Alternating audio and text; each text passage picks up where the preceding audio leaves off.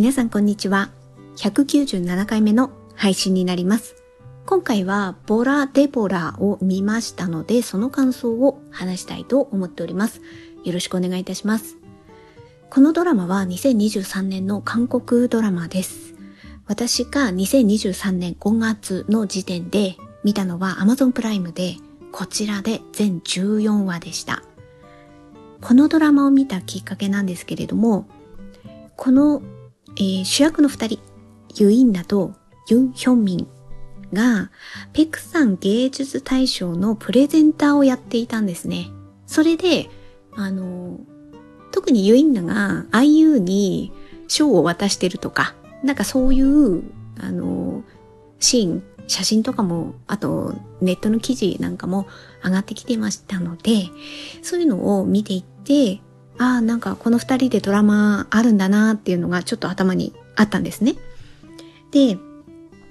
そ、あそ、で、その時にそのドラマのことはなんとなく頭にあって、で、その後に、だいぶ、うんと、そのドラマが4月の確か12日ですからね、そこから配信の方がスタートして、ツイッターにこう、ちょっとね、見たりとかしますと、だいぶ評判いいな、みたいな風にちょっと思ってて、で、なおかつ、その時にね、なんか私、こう、気分が落ち込むことが多かったんですよ。それで、ああ、なんかこう、やっぱね、カンドラっていうのは私のそういう時のね、助けになってくれるんですよ。そういう時はやっぱね、ラブコメ。ラブコメ見たいな、みたいな風に思ってて、で、ユインナじゃないですか。ああ、やっぱこういう気分の時はユインナのラブコメがいいなっていうのがね、だいぶ、そのツイッターの評判の良さとか、あとはさっき言ったその、ペクさん芸術大賞の時からなんか気にはなってたので、その辺が合わさって、私、アマゾンプライム加入してなかったんですよね。なんですけど、ああ、やっぱこのドラマ見たいな、みたいな。なんか見たらね、ちょっと気分自分も変わりそうだな、みたいな風に思ったので、それで、もう加入して見ることにしました。で、えー、ここからはですね、まず簡単なあらすじの方を話していきますね。大まかに言いますと、えー、ユイナ演じるデボラ。この方が恋愛コラムニストなんですね。で、えー、そしてその相手役のユン・ヒョンミ演じるイ・スヒョク。こちらが出版社の、えー、出版企画者なんですね。で、この二人が本を作りながら、こう、二人でこう関係性を築きながら描かれるラブストーリー。これが、まあ、大きな、あの、ストーリーの軸にはなっていくんですけれども、ただ、こう見て、全部ね、あの、ドラマを見て思うのは、このドラマって、失恋をして、落ちるところまで落ちた人の立ち上がって歩き出すまでのストーリーをこう丁寧に描いたドラマだなというふうにも思いました。なんか仕事で、その、デボラとスヒョクは関係を持ってい関わりを持っていく感じになるんですけど、本を出版するっていうことを通して。なんですけど、やっぱりこう失恋なんですよね。ちょうど、デボラもスヒョクも失恋をした直後なんですよね。その時期が重なっているっていうところもあって、で、特にスヒョクなんかは、デボラの本当に痛々しいところをね、たまたまこうなんか関わっていくうちに見ていくんですよね。それによって、慰めるっていう意味も込めて、でもそれは事実だからなんですけど、自分も失恋をしているからね、その話もちょっとしたりとかして、そういうふうにね、会話のやり取りをする中でね、こうお互いにこう、なんかいい感じになっていくんですよね。だそこら辺を味わっていくドラマでもあります。で、えっ、ー、と、ここからは自由に感想を話していきますので、このドラマをこれから見たい、なるべくネタバレ的な内容をまだ知りたくないって思われる方は、ここでストップしていただければと思います。では、えっ、ー、と、まず良かった点をちょっといくつか挙げていきますね。で、まずはですね、失恋後の描かれ方がもうものすごく丁寧だったっていうところですね。さっきもちょこっとあらすじのところでも言いましたけど、特に前半はデボラに付き合ってる彼氏がいると。これは、チャンソン演じるのジュアンっていう、チキンフライ、え、チキンのお店のオーナーさんなんですよね。だからある程度のこういう地位があるタイプの人。で、ボラットは3年かな？うん、それくらい付き合ってるっていうところからまず第1話は始まってるんですよ。で、こうデートを重ねて、ボラなんかは特にそろそろプロポーズされるんじゃないかしらみたいなね。で、なおかつこう自分も、なんていうかな、自信があるというか、仕事がそうだからね、恋愛コラムニスト、本を何冊か出版して、ラジオの相談にも答えている。だからそういう恋愛に関することを仕事にメインにしてる人だから、ある程度知識もあって、なんとなくこう自信もあるんですよね。それでもう結婚を間近と思われる、ある程度の年数をこう重ねた彼氏がいるっていうところで、もうあとはもうプロポーズでしょうみたいなテンションなんですよ。それを、えー、友人のユジョンとこう話、ちょっとワイワイ話しながらなんとなく、あの、今日そんな感じかもみたいなのをちょっとね、盛り上がってるんですよ。こう一話、あの、最初はね。だから、そこから、なんか違う展開になっていくわけですよ。振られてしまうっていうか、なんか現場を目撃してしまうとかね。そういうのがあって失恋をする。で、失恋をして、なんか次の恋愛に行くまでみたいなところで、なんかそういうドラマってきっと他にもいろいろあるだろうけれども、このドラマって本当に失恋した後のその人のズタズタに、本当もうガクッとこう、もう立ち上がれないぐらいなズタズタな感じをだいぶ丁寧にね、そう、2話、3話、4話くらいかけて描いてるんですよね。で、そこの部分って、ある、ある程度こうズタズタになってしまうっていうシーンって、見方によっては非常に痛々しい。で、痛々しいっていうところって、その見え方によっては、もう痛すぎてもう見れないわ、みたいな。もう、もういいわ、これ、この痛さは、みたいな風にちょっと引いちゃう意味の痛いっていうのもあると思うんですけど、このボラデボラに関しては、その中のどこかの部分では、多分ね、あ、こういう、こういう感じになっちゃうのわかるよみたいな風に思えるんですよね。そういうのがあるから、なんか痛いのがもう切り離してもう、もう見たくないわ、ちょっと、ちょっとしんど、しんどすぎてっていういうよりは、共感する痛さみたいなね。だからこれからデボラどうなっていくんだろうっていうのを見ていたい。気になる痛さ。そこのね、ラインをね、こうギリギリに保ったまま描かれていて、だからその辺は脚本の良さだったり、あとはユインナっていう、もうこれ私なん今日何度も言っちゃうと思うな。可愛いんだ。これが。この可愛らしい大人の女性のこの演じた、もう素晴らしさにもよるんですけど、そこが合わさって、なんかズタズズタズタさでも見ていられる。どこかしら共感する。なんか、もう痛々しくって泣き叫んで、で、妹か、妹と一緒に住んでるんですけど、妹とか、あとは、その友人ね、親友か、ユジョンに慰めてもらったりとか、っていう。もうフラフラになって、もう泣きながら抱き抱きかかえてもらって部屋まで連れて行かれてみたいな。痛々しいんだけどね、でもね、見ていられるっていうのはあって、そこの描かれ方をこんなに丁寧にしてるドラマってなかなか、なかなかないんじゃないかななんていうふうには思いました。あ、そうそうそう、共感するっていうところでは、なんかズタズタだけど、でも共感できるっていうところは、まあ一つ今ふと思い出すのは、でもね、落ちるところまで落ちるんだけれども、ふと、なんかその元彼に会った時に、そこまで落ちていると見られたくないっていうところもあるんですよね。それがね、どういうシーンで描かれてるかっていうと、これはね、ツヒョクとたまたまカフェにいるんだな。5話、5話くらいだったかな。そう、なんかパーティーがあって、すごくデボラがね、ちょっとこうお酒を飲んでやりすぎちゃったスピーチをしてしまって、そこでスフィョクに助けてもらうんですよ。それ結構序盤の方にあって、で、その時にスーツを着せてもらってたんですよね。肩にかけてもらってて、そのスーツを返すために会社に行って、その帰り、帰りっていうか、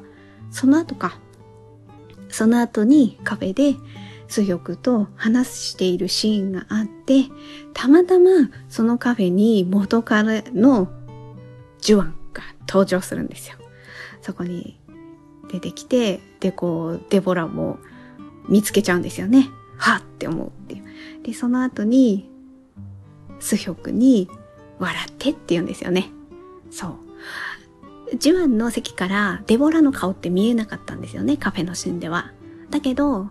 こう、向かい合わせになってるから、スヒョクからは、あ、だからジュアンはスヒョクの方は見えるんですよ、顔が。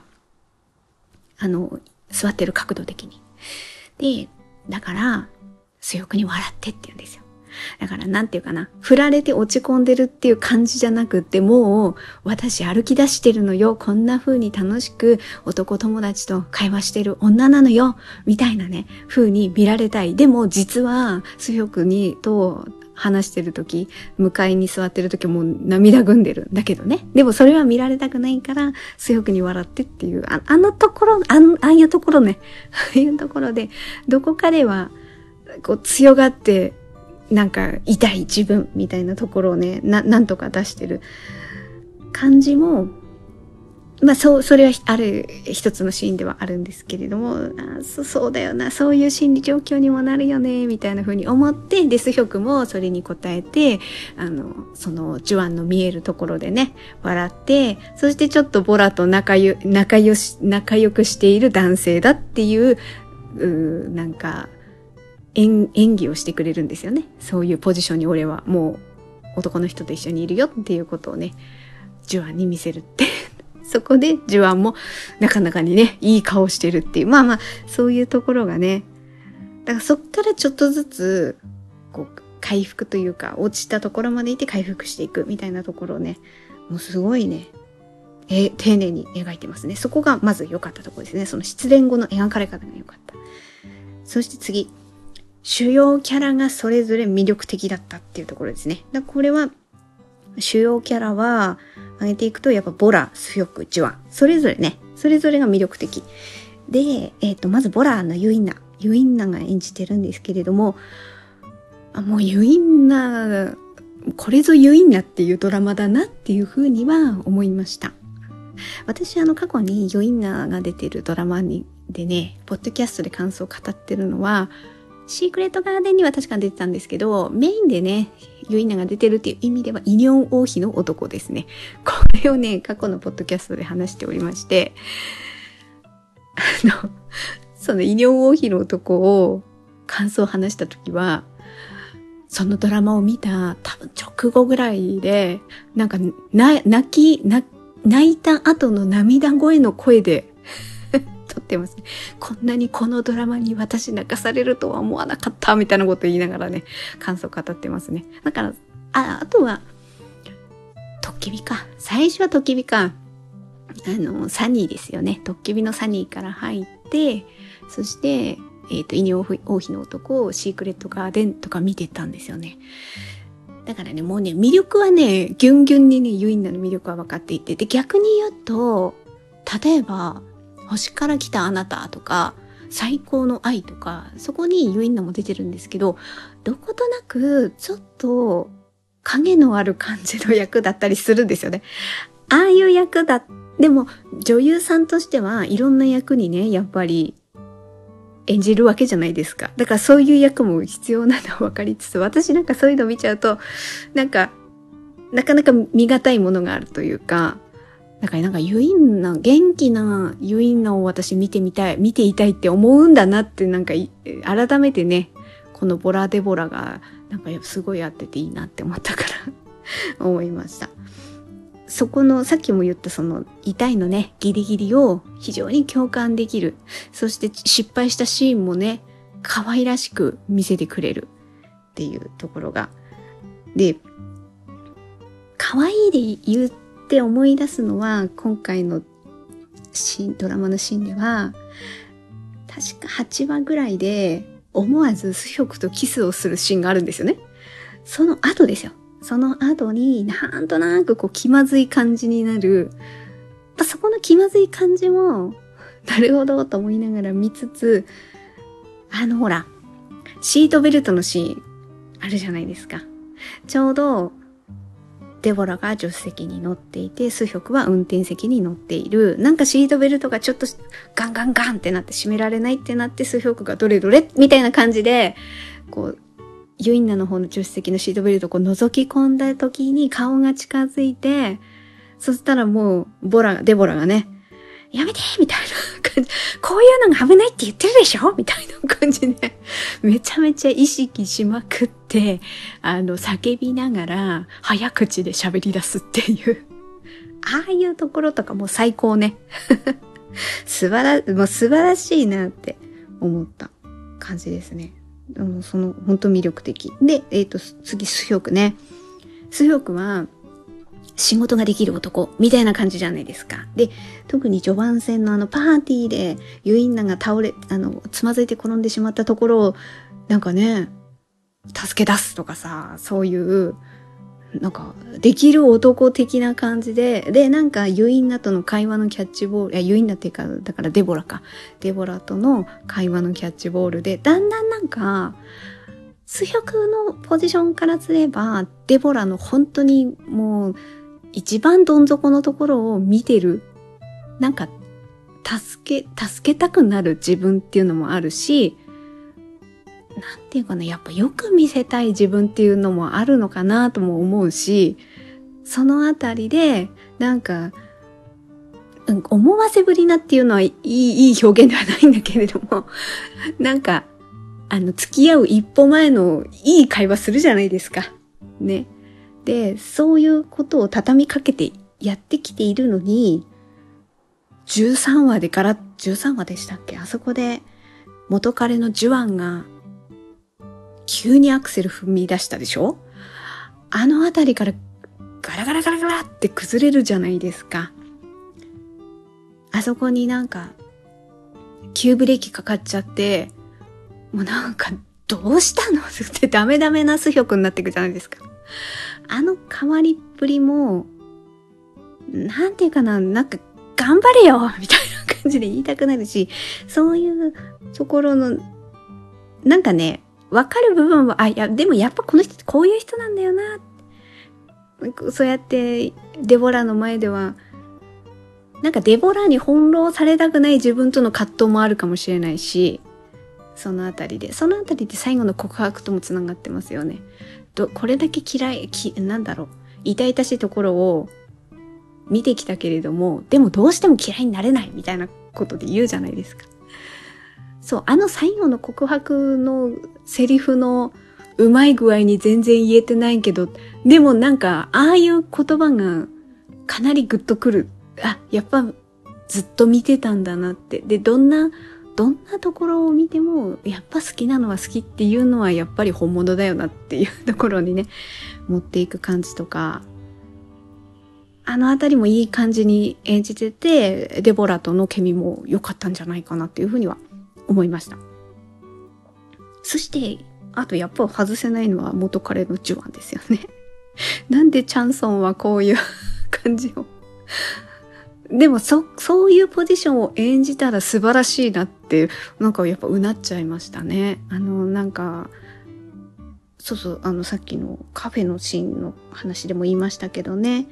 デボラとスヨクがカフェにいるところを見て、なんだあの男はみたいな感じで、デボラに結構グイッと近づいてるぞ、あの男みたいな感じの、あの目を見開いて、ぐっと見てるで、それ、そういうシーンってちょいちょいその後も出てくるじゃないですか。すっごいなんか、別れたのに、しかも自分から結果別れているのに、でも気になるみたいなところで。でも、でもやっぱこの人こういう人なんだよなみたいなところもね、見せてくる。いや、で、13話で、え、どうしたんだってちょっと思って、戻ってくるじゃないですか、やっぱり。やっぱ君とやり直したいんだみたいな。で、ラジオに、ラジオの電話をしてきて花束も渡して、あそこでだいぶこうアクセルグイッと踏んでくるじゃないですか。まあそれでスヒョクがなんか、ちょっと、スヒョクがちょっと調子を狂し、あの、狂、狂ったみたいな感じになる。でも、そのジュアンのデボラとまず別れるところのこともそうだし、とはいえ戻ってきた時の会話とかも、なんて言うんだろうな。全然的外れじゃないというか、あ、でもそういう気持ちになっちゃうのもわからんでもないな、みたいな風にも思わせるんですよね。自分の立場からしたら、その別れる時もそうですけど、あ、でもそれは、あの、なんか、妹みたいな関係性のことを、ちょっと浮気をしたっていうのはまたそれは別問題としても、だからそうなったは全然そういう意味では全然なくって、でも、あれはあれでダメはダメでしょっていうことは前提にありつつ、でもこう、ボラっていう、まあ、デボラの職業的なことでラジオで恋愛の相談に乗る。で、それを自分が聞く。そしてデボラの仕事、仕事っていうか、そのあの自信のある感じとか、こういうものでしょっていうところの、なんか箱の中に自分もそぐわないといけないっていうところの、もしかしてプレッシャーとか息苦しさもあったのかもしれないなとかね。そういうのもわからんでもないし、でも、なんか13話で戻ってきた時の、なんか語りとかを聞いたら、え、どうした？みたいな。あの、パーカーにコート羽織ってラフな格好で来るジュワンとか、あの辺とかでもすごい、なんかすごい引きつけられて。でも、とはいえね、とはいえ、そのラストの14話での最後のオチの付け方も、ああ、なんかうまいな、そう、やっぱ、そう、ジュワンってこういうやつだよなってとこに着地させた、その、チャンソンの演技、もう、ほんと素晴らしいなと思って、だから、うん、そこの主要キャラが、みんな魅力的で、それが良かったなっていうふうに思いました。あとは脚本が良かったです。脚本。そこの、これはやっぱ最初に話した失恋後の描かれ方っていうところにも通じますね。そこの痛いのギリギリを、これはユイナの演技力もあったし、あと脚本の良さっていうところ、あの再生していくところ、ズタズタになって、えっ、ー、と、ジュワンとゴミ収集車のところでの、あの、剥き出しの会話とかね。でもそれをやった後に、引っ越しをしたり、あとちょっとショッピングをしたり、で、なんかちょっと街の風景、新たな引っ越し先の街の風景なんかを見て、ちょっとずつなんか生活を取り戻していく感じとか、あの辺の描く、描き方もいいなって思ったし、あとはちょいちょいと映画の、映画？ドラマのパロディ的なセリフも入ってくる。パロディって言うんですかね、これ。えっと、一つ例えて言えば、えっと、スヒョクとボラの会話の中で、関係性を例えるときにモルダーとスカリーっていう風に例えたりとか、あれは、まあ世代によってもかもしれないですけど、ある程度の世代の人はみんなほぼ知ってるじゃないですか。あのドラマに関してはね、だいぶ知っている。なんか、ドラマ好きな人が見てるドラマっていう選び方でもないですからね、モルダーとスカリーに関しては。いや、思い起こせばね、うん、例えばシーズン1、1からうん、シーズン1から5とかまでって地上波でやってたりしてましたよね。5もやってたかなちょっと忘れちゃいました。でもあの地上地上波の確か夜の8時から海外ドラマがやるって今思えばすごいことだなって思うと地上波でやるとある程度見るじゃないですか。そうねその選択してあ、なんか契約、あ、あ、プラスアルファで契約してみるっていうタイプのものじゃなくてね、地上波で見れるってやっぱすごいですからね。そう思った時に、モルダーとスカリってね、ある程度の年代の人はやっぱ通ってる ところもあるから分かりやすかったりもするし。まあそれは分かりやすい例えですけど、あと他にも、強くのセリフに、えっ、ー、と、昔、昔っていうかある程度前のカンドラのセリフがあ、あのドラマでこれ言ってたよね、みたいな。だから、知る人ぞ知るみたいな。ここは知る人ぞ知るなんでしょうね。私はちょっとわからなかったので、あの、SNS で調べて、そういうことでね、あ、あのドラマのあのセリフにあったよねっていうような、ちょっと書き込みを 見たので、あ、そうなんだ。それでああいうふうに言ったんだ。あの、数百のね、あの、えー、セリフとしてああいう風に出てきたのか、あのそのドラマにそういうのあったんだみたいなのはちょっと私はそこまではなかなか知れ、知る、えー、まだまだね、ちょっと勉強不足 な人なので、ただ、やっぱそういうところを、脚本の中に入れてくるっていうところが、あ、なんかそれもそれでいいなっていうふうには思いました。あとは、サブカップルが、のそれぞれの関係性に、多分、どこかのサブカップルのここの部分っていうところにそれぞれ共感するポイントはあるんじゃないかなっていうふうには思いました。そうですね。私はやっぱり、えー、っとね、やっぱユジョンとジェヌの、そのボラの、デボラの友達のご夫婦のね、そこの関係性の、なんか、どっちが間違ってるってことじゃないんだけれども、なんかすれ違うってしまう感じっていうところが、ああ、わからんでもないなっていう。で、それ、それぞれにね、なんかこっちが全面的に悪いって言い難いんですよね。ああいう関係性になっていく。で、でも、ラストにかけての、あそこの解決、解決っていうかこう、落としどころつけたわけじゃないですか。そこの着地点も良かったなっていうふうに思いました。でも、あれって、あれのきっかけって、ジヌが、その、えっ、ー、と、アルバイトのね、ジノね。ジヌとジノって 名前が紛らわしいんだけどえっと、デボラの妹の彼氏のジノ。まあ、兼えっ、ー、と、ジヌのお店のアルバイト店員なんですけど、たまたまジヌがジノに対して、ちょっと夫婦関係の話をね、ポロッとね、自分の妻のことをどう思ってるかとか、そのあたりのことを、ジノに聞かれたんでしたっけ？あれは。まあ、その時にポロッと言ったところを、たまたまユジョンが聞いていたっていうね、あ、あそこがやっぱりあったかないかでは多分、もね、ラストの持ってき方は違った。で、ああいうところが多分ね、あそこの夫婦にはなかったんですよね。それ何かっていうと、これサブカップルとはちょっと言い難いんですけど、えー、っと、三人、えー、出版社の社長ですね。だからスヒョクの、スヒョクは副代表で三人が社長さんっていうところのね、出版社の社長の三人は離婚をしている。で、それは元奥様、スジンって言うんですけど、この夫婦のなぜ離婚したのかっていうところ、あそこで、まあ、それぞれに思うことはあるんだろうけど、でもそこを、もう離婚した後ですけど、三人とスジンが、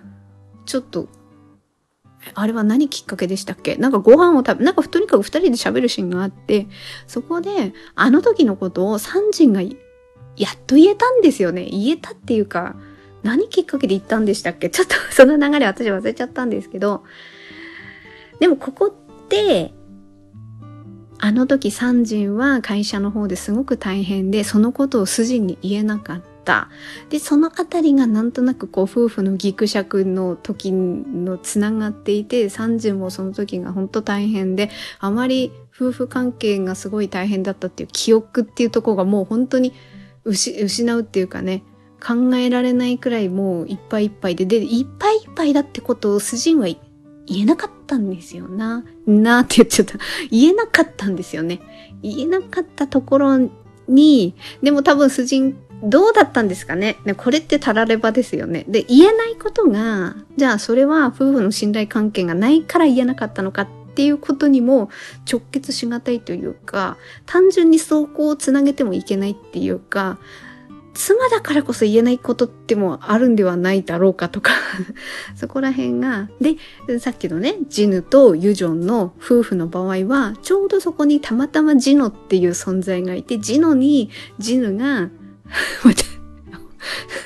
名前が似すぎておかしいんですけどちょっとポロッとね、こぼしたことをユジョンが聞いたから、あ、ジヌってこういうふうに思ってたんだねってこう分かったわけじゃないですか。でも、あのサンジンとスジンっていう人の間には、た、ね、たまたまそういう感じになれるとこがもしあったら、スジンがたまたまサンジン、え、例えばね、スヒョクにサンジンが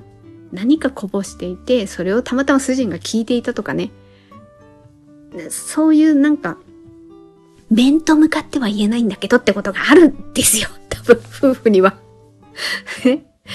そこの違いなのかななんていうふうにも、なんかすごいね、そういうことをね、考えさせられるわけですよ。で、いろんなタイプのサブカップルがいることによって、私はそこがね、すごい考えさせられたっですけど、でも他にもあったり、あとね、どのシーンで何か引きつけられるかっていうのはそれぞれだと思うんで、なので、まあ、非常にそういうサブカップルのそれぞれの関係性でね、こう、いろいろ考えさせられるところが私は良かったなっていうふうに思いました。えっ、ー、と、なので、まあ良かったところをちょっとね、長くなっちゃったので、もう一回まとめてみると、まず、失恋後の描かれ方が良かった。そして、主要キャラ、それぞれが魅力的だった。そして、脚本が良かった。そして、サブカップルのそれぞれの関係性も良かったっていうね、描かれ方が、そういうところにこう、多分どこかに共感できるポイントがあるんじゃないか、そういうところが良かったっていう、まあこの4つが大きく4つが良かったところだなって思いました。で、ここからが、えー、ここがこうだったらみたいなツッコミポイントですね。を、えー、話していくと、私はですね、デボラとスヨクの二人のくっついた後のシーンをちょっと欲しかったっていうのがありますね。もうすいません。ここはね、私ね、くれくれちゃんなんですよ。もう一声みたいな風に思っちゃったな。あのラストを見て。あれってラストに、やっとね、もうズタズタな、今度スヒョクがなんかね、調子狂わせちゃってね、もうヘタレな感じになっちゃって、ね、ズタズタになってて、もう素直に言えばいいのに、みたいな風にみんなにね、突っ込む、多分見てる人みんなで、突っ込む。な、なんでそんな風になっちゃうの？みたいな感じになっちゃったんですけど、まあそういうスヒョクが、まあ、なんかちょっと、全然なんか、素敵かって言ったら素敵って一般的にはスマスマートか。スマートではないけれども、素朴なりにやっと、こう自分の気持ちをデボラに言って、それで、あ、よかったね、みたいな。なった後に、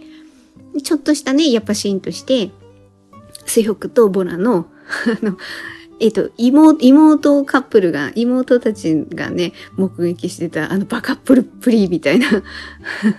シーンがありましたよね。なんか、ああいう風に、でもそれは、その後日談みたいな感じで、ああ、いい感じになってんじゃん、水浴とデボラ、みたいな感じには見えるんだけど、私としては、もうちょっとなんだ、そこまで振り切れる中間のシーンが欲しかった。もうちょっと。例えば、なんか冷静にね、あの時実はこうだったのよ、みたいなことをちょこっと入れて、私は欲しかった。例えばで言うと、ほら、水浴って、デボラになんやかんやで合わせてたんですよね。だから、家に送っていくっていう口実のために、ああ、家近くだから送っていくよって言って、それが訂正できないままずっと来ちゃったんですよね。だから家に誘おうとしたけど、結局誘えなかったっていう。だからそこがちょっとすれ違っちゃったんですよね。デボラからしたら、え、なんで誘ったのにみたいな。でもそれって家バレちゃうからっていうのはあるじゃないですか、やっぱり。で、それ言えないんですよね。だから言えないとこに何カッコつけてんだよって感じなんですけど、こっちからすれば。そのあたりの、でも、あの、デボラはわかるんですよね。あの、スヒョクがすごい酔っ払っちゃって、デボラが迎えに行って、タクシーで、家はここですってスヒョクがね、酔っ払いながら言ったから、え？そっちなの？みたいな、全然反対の方向じゃんって言って、わかるって。だデボラは結局わかるんですけど、そこで家がね、実は全然別の方だったってのわかるんですけど、あの辺とかも言えなかったことを、あの時言えなかったって言えるし、言ってくれればよかったのに、みたいなことをね、言う、なんか答え合わせをするシーンが一つ欲しかったな。あとほら、うん、例えばですけど、えっ、ー、と、調子狂っちゃったところっていうのは、やっぱり13話でジュアンがアクセル踏んだところだと思うんですよね。あそこでグイッと来たから、スヒョクも、えってなっちゃった。あれって、あの、えっ、ー、と、ラジオの、やっとね、ラジオを再開して、で、そのスタートを切ったから、お祝いのためにちょっとしたプレゼントを持って、すよくも、もう、お祝いしたかったから、ラジオ局なのかな、あそこは。で、迎えに行ったけど、一歩先にジュアンの方が先に来てて、その、ジュアンとデボラがいるところ見ちゃったんですよね。あれでなんか、はぁってなっちゃったんですよね。ああいう、あのところでも、もうて、あの、プレゼントを準備してたっていうのはさっき言ったあの、酔っ払って家まで行ったってとこでデボラも分かってるんだけど、結果知っちゃったんですけど、あそこで、実はあの時俺もあそこに行ってたんだ、みたいなことをね、え、来てくれてたの？みたいな。あの辺のか答え合わせするワンシーンを、例えば そういう感じで、私は欲しかったな。もうちょっとそこでね、クールダウンして、盛り上がってクールダウンして、で、ああ、よかったよかった。そしてちょっとバカップルになるみたいな感じの、なんかそこの間のシーンが、で、その時に、ほら、プレゼントでネックレス準備してたじゃないですか。あの、あれを渡すとかね。だからもう、あそこの、ちょっとバカップルになってるシーンでは、もう渡してるっていう体でありますよね。あれを、その答え合わせの時にちょっと渡すっていうワンシーンを入れてほしかった。っていう それ私がくれくれちゃんなので、そこでなんかね、ちょっとね、ほら、13話あたりでこうぐるぐるぐるってなんか急回転したところをちょっとこうじゅラストで落ち着かせるっていうとこが欲しかったなって。で、ここに関連するんだけれども、このシーンはどうだったかなって思うとこもあるんですよ。で、それが、三人様とゆり様ですよ。このカップルのに関しては皆様どう思われましたでしょうか私はですね、非常に複雑になっちゃったかな。あの、最後の決着の仕方かな。ウリ様の気持ちは非常にまっすぐで、だけどサンジン様は、ストップをかけるじゃないですか。私そこで止めて欲しかった派ですね。あの、良かった派もいる、いらっしゃると思うんですけど、私はそこで止めて欲しくて、で、ウリ様はそこで、あ、そうなんだっていうことをね、ぐっと、そこではきっと気づいた。けれども、そこから仕事に邁進して、その出版という仕事に対して、なんていうかな、アルバイトで入ってる、あの、補佐みたいな感じで入ってるけれども、そこからもっと勉強して、例えばですよ、出版っていう仕事をもっと、なんか積極的に自分が関われるポジションを目指すとかね。で、そのために三人様は、あの、売り様にアドバイスをして、で、こう、なんかステップを踏んでいくみたいな方向に、私はそういう感じで着地してほしかったなっていう思う派です。で、なんでそれを思うかっていうのは、まあ、年の差っていうとこもあるんですけど、私はそれよりも、なんかその一つ前くらいの時に、ウリ様とサンジン様の関係性を職場の人が誤解をして、それは結局誤解だったじゃないですか。あの二人実は付き合っていて、三人様がウリ様にこうなんか、コネでどうのこうので。でもそこはスヒョクが副代表っていう、副代表っていうことで、収める感じになったじゃないですか。でもそれはその時は別に付き合ってるとかはかなかったから、それそれでよかったと思うんですよ。で、みんなが、ウリ様にごめんねって言って終わる。そこでよかったんじゃないかなってあの後、結局そういう職場の人とかの関係性とかって映してないし、まあそれは必要ないのか、だろうけど、勝手にね、いやそこで結局、売り様と三人様付き合う感じになったら、いや、仕事の関係とかどうなるのかな。やっぱそこにね、どうしてもね、年の差だけではない、権力の地位の差っていうところの難しさもありますからね。これが全然職場が違うとこだったらまた私もちょっと感覚は違ってたかもしれないですね。職場が一緒で、ちょっと一悶着あって、その後のこういう展開っていうのがちょっと私は気になったかなっていう。で、あとは、もう一つやっぱりジノとボミの非常にこうフレッシュな若々しいカップルの、まあ、妊娠するっていうところに急回転するじゃないですか。あそこまでそんなにモリモリにしなくてもよかったんじゃないかなっていうふうには思いました。なんかその二人の初々しいちょっと若いカップルっていうところのサブカップルの描かれ方でよかったんじゃないかな。で、特にジノの方が純粋まっすぐっていうところで、そこがちょうどこうこじらせるスヒョクとのなんかついに、なんかあの、逆、逆のね、逆の感じに見せるとこがちょっと面白かったなって、すごくああいう風にジノみたいに言えないんだよなみたいなね。ジノはまっすぐこう言うからなみたいな感じの、その、なんか対比が面白かったから、それはそれでよかったんじゃないかなって思って。だから、そのね、さっき言った三人様とウリ様の結果付き合う感じの二人のシーンとか、あとボミット、ジノの最後の人、一つのこう、なんだろう、みんなをこう驚かせるシーンとか、あの辺がもうちょっと違っ、あの、なんていうかな、そこの部分を、私は結局最初に、最初にっていうか、ツッコミポイントとして最初に挙げた、あの、くれくれちゃんだから、デボラとスヒョクのシーンをもっと欲しかったっていう、あそこに当てて欲しかったっていうところですね。時間配分を。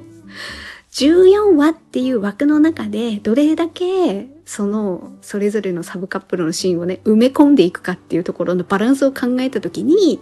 そっちのストーリーの、ね、もう、もう一段階のなんか話の進め方を入れるんだったら、そっちをデボラとスヨクの最後のこう二人の会話のちょっとクールダウンするシーンに私は当ててほしかったなっていうのがあったので、ちょっとそこをツッコミポイントとして話させていただきました。はい。とはいえですね、まあ、まとめ的な 話になりますと、あの、私最初に言ったきっかけ、このドラマを見るきっかけのところで、なんかこう、ちょっと気分がね、落ち込んで、ユインナのラブコメを見たかったっていうのがあったので、それで見始めたっていうふうに言ったんですけど、もうそこに関してはだいぶ満たされました。もう、それでなんか、えー、どうなるの？みたいな感じでね、思って、この、なんだろう、ラブストーリーの最後の決着の仕方。まあ、デボラとスヒョクもそうですけど、まあ、ちょっとね、私はやっぱユジョンとジヌの夫婦がどうと着地するのかなってとこも気になってはいましたので、その辺のストーリーをこうなんか楽しく見ていくことによって、私のちょっと落ち込んだね、気分もね、こう気分、非常にこう、ちょっと気分転換になったのは、本当このボラデボラのおかげだなと、はい、思いました。あの、そういうところがね、韓国ドラマを見続け見続けるとこう、なんか、そういうふうに自分が元気になったりとかするんですよね。その時々のこう気持ちに合わせた ドラマを、あの、選択していくと。で、そこにこ、今の気分にか、には、やっぱボラデボラがすごい合ってたので、それは良かったなっていうふうに思いました。